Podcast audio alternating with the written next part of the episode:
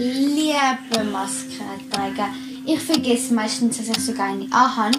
Aber die anderen in meiner Klasse haben so große Probleme und sie immer Masken abziehen und das nervt, weil sicher und Corona ist ja noch nicht vorbei.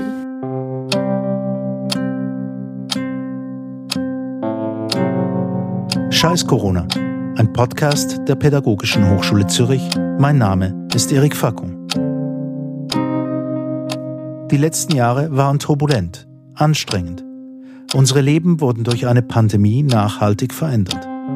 Viel wurde darüber diskutiert, debattiert, gestritten. Unter anderem über Begriffe, vor allem über die Maßnahmen, die gegen die Pandemie ergriffen wurden. Leben wurden beeinflusst, vor allem auch die von Kindern. Doch ihre Stimmen blieben wenig gehört. In dieser Episode geht es um die Maßnahmen, die gegen den Virus ergriffen wurden, um Masken und den Umgang damit, um das Impfen und darum, wie die Kinder darüber diskutieren. Oksana Ivanova-Schesse, du arbeitest beim Forschungszentrum Kindheiten in Schule und Gesellschaft der Pädagogischen Hochschule Zürich. Bevor wir die Stimmen der Kinder zum angesprochenen Thematik hören, wir bewegen uns jetzt eigentlich in ein ganz konkretes Gebiet, weg vielleicht von den Beziehungen der Menschen hin zum handfesten Umgang mit Maßnahmen. Was waren denn eure Erwartungen in diesem Gebiet? Wir sind recht offen in die Gespräche mit Kindern eingestiegen.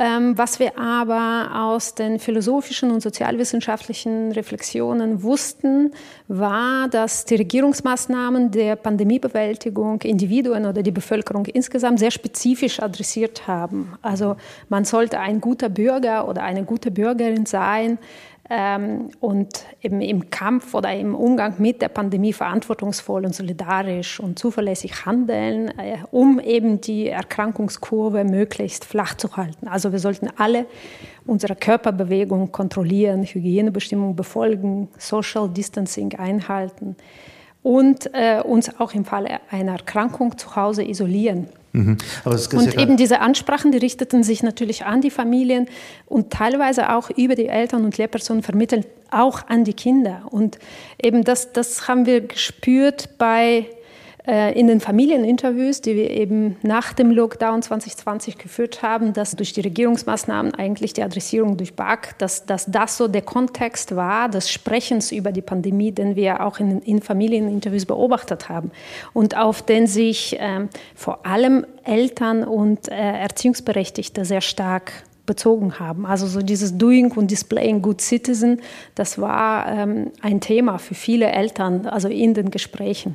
Mhm, also vor allem für die Eltern, oder? Also wir, wir sprechen ja jetzt über Kinder. Mhm. Und da könnte man ja erwarten, also dass, dass Konzepte wie zum Beispiel, man muss ein guter Bürger sein, das gehört ja jetzt nicht zum aktivsten, was den Kindern vorschwebt, oder? Genau, und das war auch das Interessante in den Familieninterviews, dass wir gesehen haben, dass es zu Aushandlungen auch in den Interviews gekommen ist, dass Kinder zum Teil dieses Displaying Good äh, Citizen oder Displaying Good Parent ähm, auch hinterfragt haben, indem sie eine eigenständige, teilweise auch widerständige Position in Bezug auf die Umsetzung der Maßnahmen äh, eingenommen haben. Nun wollen wir die Stimmen der Kinder hören. Die Mitarbeiterinnen der Pädagogischen Hochschule haben eine Reihe von Gesprächen in wechselnden Konstellationen geführt. Vom Einzel über das Zweier bis zum Gruppengespräch mit bis zu fünf teilnehmenden Kindern. Sonst können wir zuerst über die Maske reden und dann über das Testen. Ja. Mhm. Und das gehört ja auch ein bisschen zusammen. Es sind ja, ja ähnliche Sachen. Ja, ja. Das sieht ja auch ein bisschen komisch aus, oder? Ja. Es ist meistens schwierig mit der Maske, bei mir zum Beispiel mit der Brille gerade jetzt.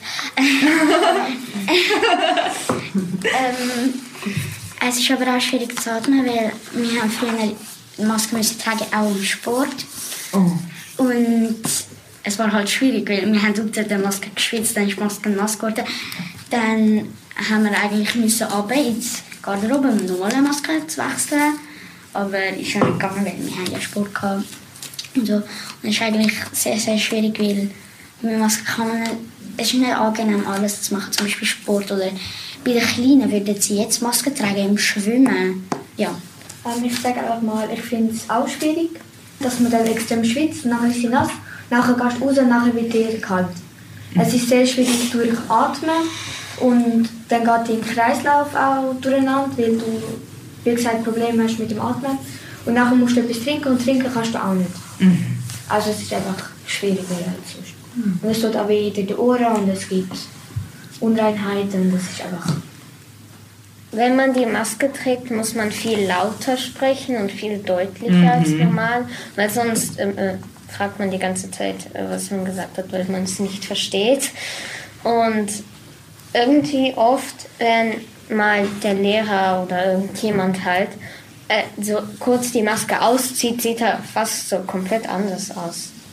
Ich möchte nur sagen, dass meine zwei Kolleginnen, sie sind Zwillinge, wenn sie die Masken tragen, weiß ich nicht, wer, wer ist welche. Das Erkennen ist schwierig. Ja, schwieriger. Ähm, ich finde auch, man, verliert, man vergisst komplett, wie ein Mensch aussieht. Man weiß auch nicht, ob er lächelt, wie er schaut, wie er sich fühlt, weil es einfach so komplett durch die Maske eingeschränkt wird. Ähm, und bei uns beim Lehrer, wir haben, als wir zuerst in die vierte Klasse gekommen sind, haben wir gewusst, wie der Lehrer aussieht, wie, weil er die Maske halt die ganze Zeit angehabt hat, bis er die Maske einmal abgezogen hat und etwas getrunken hat. Und wir haben uns alle so gedacht, so sieht er aus. Jetzt sind ja mit der Maske Ja, Maske. Pflicht. Das also ich finde also bei mir ist halt Stoffmaske, ich kann mit denen nicht schnaufen, also irgendwie nicht schnaufen. Und bei den normalen kann ich es auch nicht wirklich besser, aber irgendwie ein bisschen besser als bei den Stoff. Und bei mir läuft halt immer die Brille so an. Das nervt halt richtig. Ich muss es immer so hoch hochziehen und die Brille so abnehmen, dass sie irgendwie nicht anlangt. Was ich auch nicht ziehe, das nervt auch mega. Ja, aber trotzdem, ich finde halt, wenn man eine Maske anzieht, muss man sie richtig anlegen. Ach, die Lehrer kontrollieren ja fast nicht. Sie sagen zum Teil, äh, ja, du ziehst die Maske richtig an oder so. Aber zum Beispiel die Frau Siedler, also die sagt eigentlich so ziemlich gar nicht. Bei der haben ja der Marco und so immer Masken-Challenge gemacht und sie hat es eigentlich nie gemerkt. Ja, bei mir ist es auch so, äh, die Masken, die kleinen, die tun halt äh, immer ein bisschen da hinten drücken. Die grossen sind dann, also die- halt die normalen sind dann viel, viel zu gross. Und dort einmal haben wir ja einen Fall in der Klasse gehabt, wo wir das erfahren haben, haben ja alle so, sofort Masken geholt Ja. und so. Und dann einen Tag später sind es schon weniger gewesen und jetzt ist schon fast niemand mehr. Und ein paar haben sie dann auch nicht mal richtig getragen. Also, ja. Wie rinnt gar nicht. Wenn schon, dann schon. Ja, eben. Stimmt, zwei Lektionen anziehen zwei Lektionen nicht. Ja. Zwei Lektionen egal Ja, und zwei. Lektionen an die anderen denken. Aber es, es, ein paar machen es ja, sie tun manchmal Masken anlegen. Und dann hätte ich noch, noch eine schnelle Frage. Du hast von Masken-Challenge geredet vorhin. Ja. Was ist das? Ja, es ist einfach dort, ziehen die Maske zum Beispiel nur etwa so an oder sogar ganz ab und dann ist im Wettkampf, wer es am längsten verschafft. Ja, genau. Also bevor der Lehrer etwas sagt, oder die Lehrerin? Also, Ja, ja, wenn der Lehrer etwas sagt, bist du so quasi out. Es sei denn, du riskierst da- das nochmal zu machen, aber dann riskierst du viel. Sie, ich habe einen Plan. Sie sollen immer irgendwie, anstatt die Masken wegzuschmeißen, nehmen sie alle Masken und dann machen sie eine Schweizer Flagge aus Masken. das, das Kreuz wird von der Seite und der Rest wird blau anstatt rot. Oder man nimmt rote Masken, wie ich reiz. Oder es gibt eine neue Schweizer Fahne. Jetzt müsst ihr ja die Maske tragen oder nicht. Test müsst ihr durchführen, Abstand halten. Wie, wie ist das so für euch? Ich finde, jetzt ist wieder besser, wenn man herausgefunden hat, die Impfung hilft. Und ähm, Maske hilft auch, dann kann man wieder unternehmen zusammen. Und ja, ich bin froh, dass es Maske gibt. Also, ähm, die Maske, die habe ich sehr gern, weil so fühle ich mich halt viel sicherer an. Äh, ja, so Maske für mich tragen ist eigentlich gar nicht so schlimm. Ich kann es eigentlich lieber. Ich finde es einfach gemütlich. Es kann manchmal heiß sein, aber ich finde es gemütlich. Äh, ja, Testen finde ich auch nicht so schlimm. Und Maske habe ich auch gern, weil ähm, dann ist es wärmer im Winter. Ja, ich auch, obwohl ich... Aber ich geimpft bin, auch wenn ich jetzt an mich draussen bin und rumlaufe und meine größere Gruppen kommen, ähm, ziehe ich immer noch die Masken an, weil ich mich sicherer fühle. Mhm. Aber einzige Problem in der Schule, ich komme manchmal, also seit erst seit kurzem ist das jetzt wieder, ich komme aus der Puste, wenn ich meine Maske Mhm. trage, Mhm. dann muss ich sie auch abziehen, weil es zu streng ist. Also ich weiß von sehr vielen Leuten, dass sie sich einfach nicht impfen lassen wollen. und dann kommen zum Beispiel so Sätze, nicht in diesem Leben, das kann ich, wenn später machen, sag Teufelszeug. Ich verstehe nicht, was man so gegen Impfungen hat, weil es gibt Leute, die sagen, das könnte die Gen verändern. Aber bei diesen Leuten wäre es ja fast nötig, dass sich das Gen verändert. Es ist halt witzig noch zu sehen, dass sich manche Leute so gegen etwas sträuben, wo so harmlos manchmal erscheint. Ja, aber es, ist, es kann schon, es kann schon krasse Nebenwirkungen geben, haben. Dann muss, aber auch nicht, dann muss man aber auch nicht zum stärksten Impfstoff greifen und sich auch ein bisschen schonen nach der Impfung und einfach generell, ich, im Kinderspital haben sie das so nett gemacht. Sie haben nämlich Ja. zum Beispiel so ein Blatt gegeben, Ja, so ein genau. Blatt Ja. gegeben, wo man sich ganz viel hat können eintragen und sagen, wie es einem am besten geht, ob man ein Glücksbringeli oder eine Person mitnehmen will, ob man irgendwie eine spezielle Position zum Impfen haben will. Also es sind mega viele gefragt und mega nett gewesen, auf jeden Fall. Ich glaube, es gibt bei jeder Entscheidung etwas. Es Etwa lohnt sich wirklich. Leute, die etwas dagegen haben Ja. oder das nicht gut finden. Aber es ist halt bei den es ziemlich, ziemlich viele Leute, die etwas dagegen haben. Meiner Meinung nach zu viel. Weil es, ich meine, es sind so viele Leute daran gestorben. Das ist ja nur eine normale Grippe. Ist das Impfthema für euch sonst so? Was denkt ihr davon? Also, es ist eine reine Diskussionssache.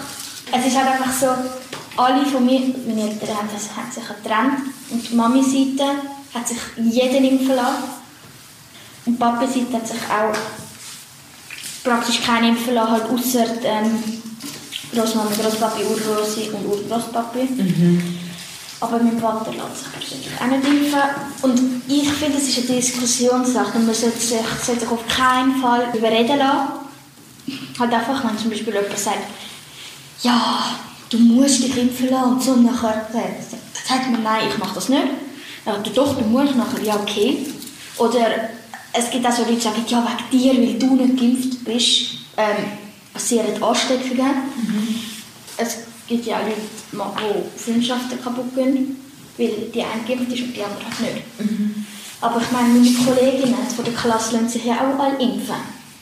Es ist jetzt nicht so, dass ich, ja okay, ihr lasst euch impfen, ich nicht, ich bin jetzt immer eure Kollegin. Ich meine, es muss ja nicht sein, dass wir einen Streit haben jetzt. Ähm, bei, bei der Schweinegrippe hat was? Schweinegrippe. Ah. Das hat ja ein Kollege von mir hat ähm, das mir mal erzählt, dass sein Papi, alle, die er kennt hat, haben sich impfen lassen. Und die sind nachher krank geworden. Und seine Kollegen, die sich nicht impfen lassen haben, die sind dann gesund geblieben. Ich habe halt dann einfach gefunden, ja okay, erstens mal, wie lange hat es gebraucht, um die, den Impfstoff? Ein halbes Jahr oder so. Für eine normale Impfung braucht es 5 bis 10 Jahre. Und ich bin dann einfach so ein bisschen skeptisch. Aber ich bin jetzt nicht die, wo also mit der Familie fange ich gerne Diskussionen an. Aber ich bin jetzt nicht die, die mit Kollegen oder halt einfach so Diskussionen anfangen. Aber die Familie will halt einfach. Mein Stiefvater sagt, ich, will, ich würde gerne, dass wir dich impfen lassen. Vergiss es, ich, du kannst mich nicht zwingen. Ich, ha- ich kann selber über mich entscheiden, wenn ich mich impfen lasse, lasse ich mich impfen und wenn ich mich halt nicht impfen lassen will, dann lasse ich mich nicht impfen. Du kannst mich nicht zwingen, fertig. Nachher fangen sie an, mir zu ziehen und dann bin ich halt hässig und wird laut. Deine Mutter findet das auch eher, oder? Also nein, meine Mama ist auch geimpft. Genau. Also wie jetzt das... Dass du quasi solltest, Ja, jetzt, so... wo du zwölf ja, bist. Wo, ich, ähm, wo sie... Wo wir, wir haben ja mal nur noch 10 Leute in der Klasse gehabt, und ich habe gesagt, ich habe Corona nicht bekommen. Und dann hat sie gesagt, die beste Variante ist, du lässt dich impfen. Ich habe gesagt, Mami, nein, ich bin ins Zimmer. Weil ich, es regt mich auf, weil alle wissen, dass ich mich nicht impfen lasse. Fühlst dich bedrängt Ja, es, es ist einfach so, Druck du musst, du musst, du musst, du musst, du musst, du musst, du musst. Und es ist einfach ein Druck für mich. Aber ja noch noch jung. ja. Also bei der Corona-Impfung, da hat man ja, da spritzt man eigentlich Corona in sich rein. Also man hat eigentlich Corona. Und Ja, dann bist du einfach genesen. Genesen, äh, genesen. Also ja, dann spritzt man halt Corona in sich rein. Und bei der Zeckenimpfung hat man glaube ich nur das Gegengift für die Zecken. Ja, also ich weiß auch nicht, was in der anderen Impfung ist, beim Arzt und so. Aber ganz zum Beispiel die Zeckenimpfung oder so, ich weiß es auch nicht. Aber da weiß ich, es ist mehrmals getestet worden und es ist über längere Zeit gegangen. Wir müssen jetzt sozusagen abwarten und schauen. Man weiß ja nicht, was jetzt nachher passiert. Oder jetzt kommen ja immer neue Sachen, neue äh, Varianten von denen. Mhm. Und das ist einfach Ja. so, man muss jetzt einfach das Beste ausprobieren. Und eben so oder so, egal ob man geimpft ist oder nicht, man wird Corona sicher irgendwann, mal haben. Und sicher werden, werden wir jetzt richtig lange mit dem Corona leben müssen. Habe mich gefragt, sind wir geimpft? Ja. Ja, ich auch. Beide? Ja. Ja. ja.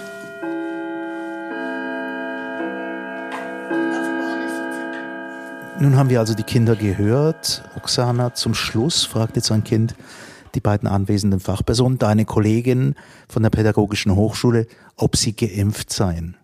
Wie interpretierst du das? Ja, wie interpretierst du das? Ich finde, das ist ein sehr spannender Moment eigentlich. Ähm, ich lese das so, dass da eine Richtungswendung eigentlich stattfindet. Einmal bezogen auf die spezifische Ordnung des Interviews mit Fragenden und Erzählenden, also die Rollen werden getauscht, und bezogen auf generationale Ordnungen, also mit erzählenden Kindern und fragenden Erwachsenen. Und eben nachdem sich Kinder in dieser strittigen Frage der Impfung positioniert haben, ist es beinahe logisch, dass auch die anwesenden Interviewerinnen nach ihrer Position gefragt werden. Mhm, Also mhm. das ist die Logik der, der authentischen sozialen Situation, wenn man über die, die Impfung spricht oder über dieses strittige Thema spricht. Also die Logik ist, wir haben uns exponiert, wir haben uns zu dieser Frage positioniert, jetzt solltet ihr auch. Und das ist also so diese Wendung äh, der Interviewsituation, das ist sehr spannend, wie sich das in, in dieser äh, Sequenz äh, zeigt. Mhm. Also es ist ein überraschender Moment jedenfalls. Es ist Mhm. ein Kind. Jetzt im, im Verlauf dieses Gesprächs oder der Ausschnitte, die wir jetzt gehört haben, ähm, da hört man einiges über Masken und beziehungsweise über den Umgang damit. Und ja, da gibt's also ganz verschiedene Ansätze. Zum Beispiel ist man dann irgendwie ein bisschen unbeschwert, auch spielerisch, als wäre dies wirklich gar nichts Spezielles. Das ist ein wichtiges Thema im Gespräch, aber auch ein Artefakt, das die Gespräche begleitet, weil wir haben die Gespräche teilweise mit Masken geführt. Also man konnte bildlich sehen, was mit Masken während des Gesprächs passiert. Teilweise wurde äh, damit im Gespräch, während des Gesprächs gebastelt. Die Maske landete auf dem Kopf, die Maske wurde zerrissen. Also das ist auch ein Artefakt, das diese, die Gespräche über die Masken äh, begleitet.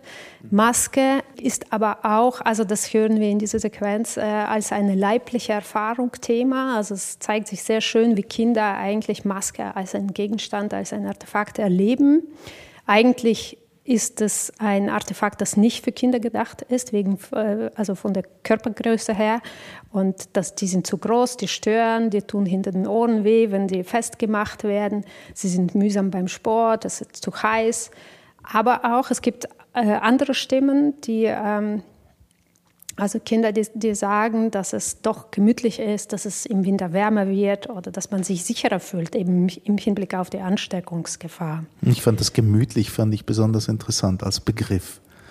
Ja, man fühlt sich, das ist so eine Geborgenheit, die dadurch entsteht. Ja, das Gesicht wird teilweise versteckt. Das kann man natürlich als so eine, als einen Aspekt interpretieren, dass der etwas mehr Sicherheit gibt.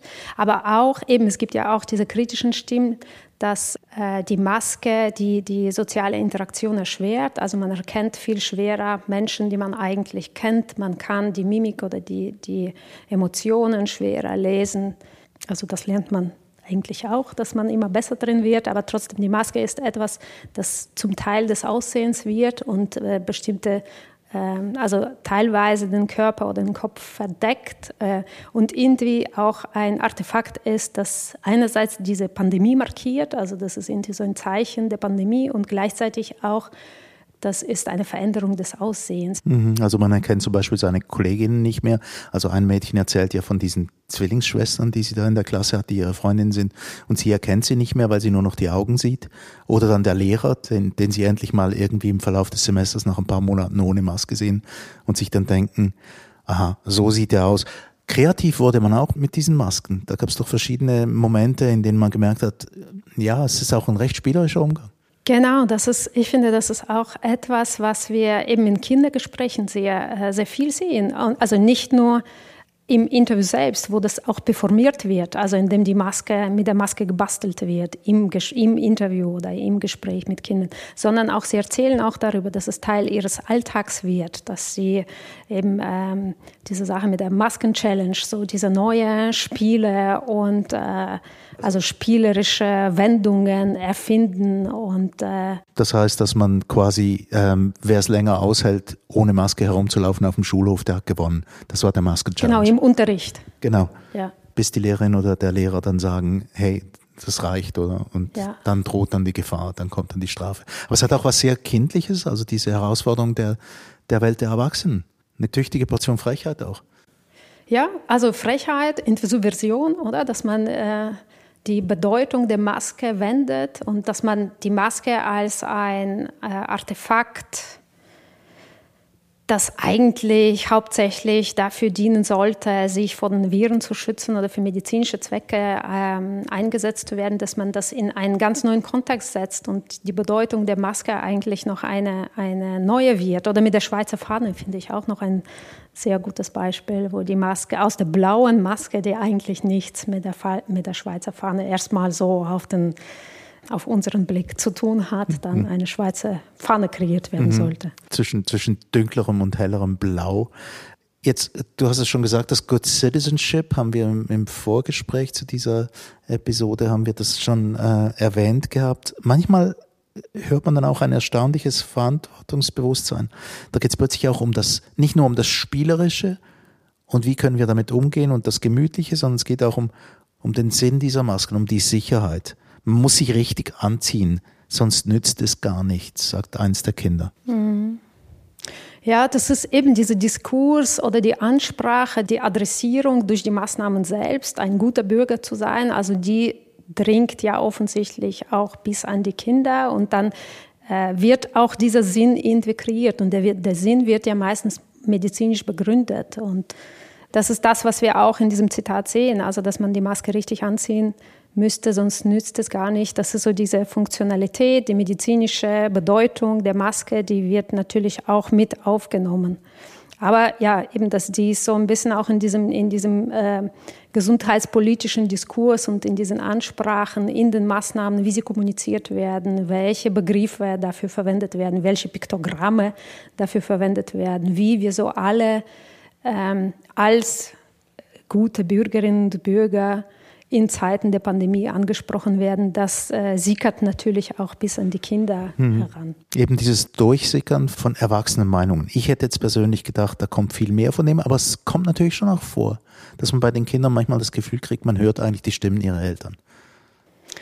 Ich finde, das sind nicht nur die Stimmen der Eltern, sondern auch die Stimmen der Eltern sind ja auch irgendwie diskursiv und gesellschaftlich eingebettet. Auch das, was die Eltern erzählen, entsteht nicht erst in Familien. Das ist, äh, also man bezieht sich auf Diskurse, die im öffentlichen Raum präsent sind. Und gerade die Pandemiezeiten, die waren ja hochspannend im Hinblick auf, die, auf diese diskursive Gestaltung, weil die Medien, die Informationen, die durch die Medien transliert wurden, sehr zentral waren für die Strukturierung dieser Zeit, für die Ordnung der Bevölkerung, für die Anordnungen, die die, die Bevölkerung zu erfüllen hatte.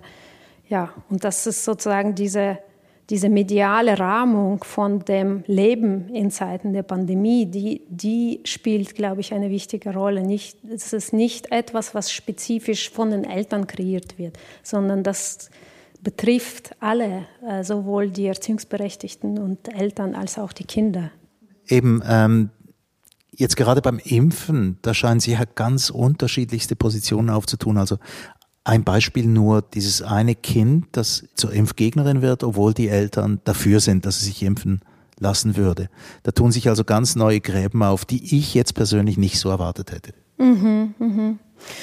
Ja, eben, das, wir haben schon eine sehr große Bandbreite an Positionen in Bezug auf die Maßnahmen gesehen, auch innerhalb der Familien. Und teilweise eben manövrieren, müssen Kinder manövrieren mit ihren Positionen entlang eben diese, diese Trennlinien, die innerhalb der Familie verlaufen. Also wenn teilweise die, die Eltern äh, oder Erziehungsberechtigte unterschiedlich äh, unterschiedliche oder nicht einheitliche äh, Positionen in der Impffrage haben. Da sehen wir, haben wir jetzt, also sind eher seltene Fälle, aber da sehen wir auch Beispiele, dass die Kinder sich der Position der Eltern widersetzen können. Mhm. Eben, also Trennlinien gibt's gibt's ganz viele und die tauchen auch zwischen den Kindern auf. Das ist nicht nur so eine Trennung zwischen Erwachsenenwelt und Kinderwelt, sondern die Kinder zwischen, in, wenn sie unter sich sind, scheinen da überhaupt nicht einig zu sein, wie sie mit dem umzugehen haben. Ja, aber das ist ja auch nichts äh, Spezifisches für die Kinder, weil äh, auch die Erwachsenenwelt äh, ist sich ja sehr un uneinig in dieser Frage. Und ich denke, das spiegelt sich einfach nochmal mit in dieser Altersgruppe genauso wieder. Also auch da, äh, ich glaube, in der Aufnahme ist es gut schön hörbar, wie diese Aushandlung stattfindet, wie mit welchen Argumenten. Und die Argumente sind ja auch nicht die Argumente, die spezifisch für die für die Lebenswelt der Kinder sind, sondern die Argumente kennen wir ja auch aus den Medien, aus der Lebenswelt der Erwachsenen. Also das ist jetzt nichts, was spezifisch von Kindern kreiert wird sondern sie sind einfach Teil von diesem Diskurs und gestalten das mit. Mhm. Sie, teil, sie sind Teil der Gesellschaft, genau. Und da gibt es wahnsinnig viel Information und das, was mich überrascht hat beim Anhören dieser vielen Gespräche, dieser vielen Stundengespräche, von denen jetzt nur Ausschnitte zu hören waren, die Kinder sind doch recht, zum Teil recht auf der Höhe der Diskussion. Was war denn euer Eindruck jetzt? Waren die, waren waren die wahnsinnig aufmerksam, weil sie mussten, oder? Ich glaube, diese ganze Pandemiesituation hat einerseits Familien und Kinder äh, absolut verunsichert und gleichzeitig diese Verunsicherung hat dazu beigetragen, also man hat es ja noch nie erlebt und dieses Erleben von etwas oder durch, durch so eine Zeit zu gehen, die man noch nie erlebt hat. Das hat natürlich so die Aufmerksamkeit für bestimmte Themen und für bestimmte Berichterstattung in den Medien sehr stark geschärft. Also wir wissen, dass in manchen Schulen auch äh, Covid-19-Maßnahmen und so diese medizinischen Thematiken auch äh, explizit Thema wurden, wo das auch Teil des Unterrichts wurde. Das war nicht überall so, aber äh, es ist so eine grundlegende öffentliche Aufmerksamkeit für diese Themen, die war zu beobachten. Und ich glaube, auch das Alltagssprechen war sehr stark von oder ist jetzt wieder, weil jetzt sind wir natürlich wieder äh, mittendrin in der ja, ich sage jetzt nicht in der neuen Welle, aber wir, wir, wissen nicht, was auf uns noch zukommt. Aber das Thema wird äh, wieder etwas aktueller. Und äh, eben auch der Alltag war durch dieses Thema geprägt, auch durch diese medizinischen Fachtermini. Und wir haben ja auch viel, also ich spreche jetzt von mir, ich habe auch viel dazu gelernt, wie die Dinge so heißen, die ich früher nicht gewusst habe oder nicht gekannt habe. Und so ging es, glaube ich, den meisten, auch den Kindern. Sie waren im Alltag mit diesem Diskurs konfrontiert und konnten sich relativ schnell da ähm, einfinden. Dies war eine Episode des Podcasts Scheiß Corona der Pädagogischen Hochschule Zürich. Die Gespräche mit den Kindern führten Oksana Ivanova-Schesse, Jelica Popovic, Anja Sieber-Ecker und Gisela Unterweger. Produktion Erik Facon und Darren Hain. Ermöglicht wurde dieser Podcast von der Mercator Stiftung Schweiz und der Ethikförderung der Katholischen Kirche Zürich.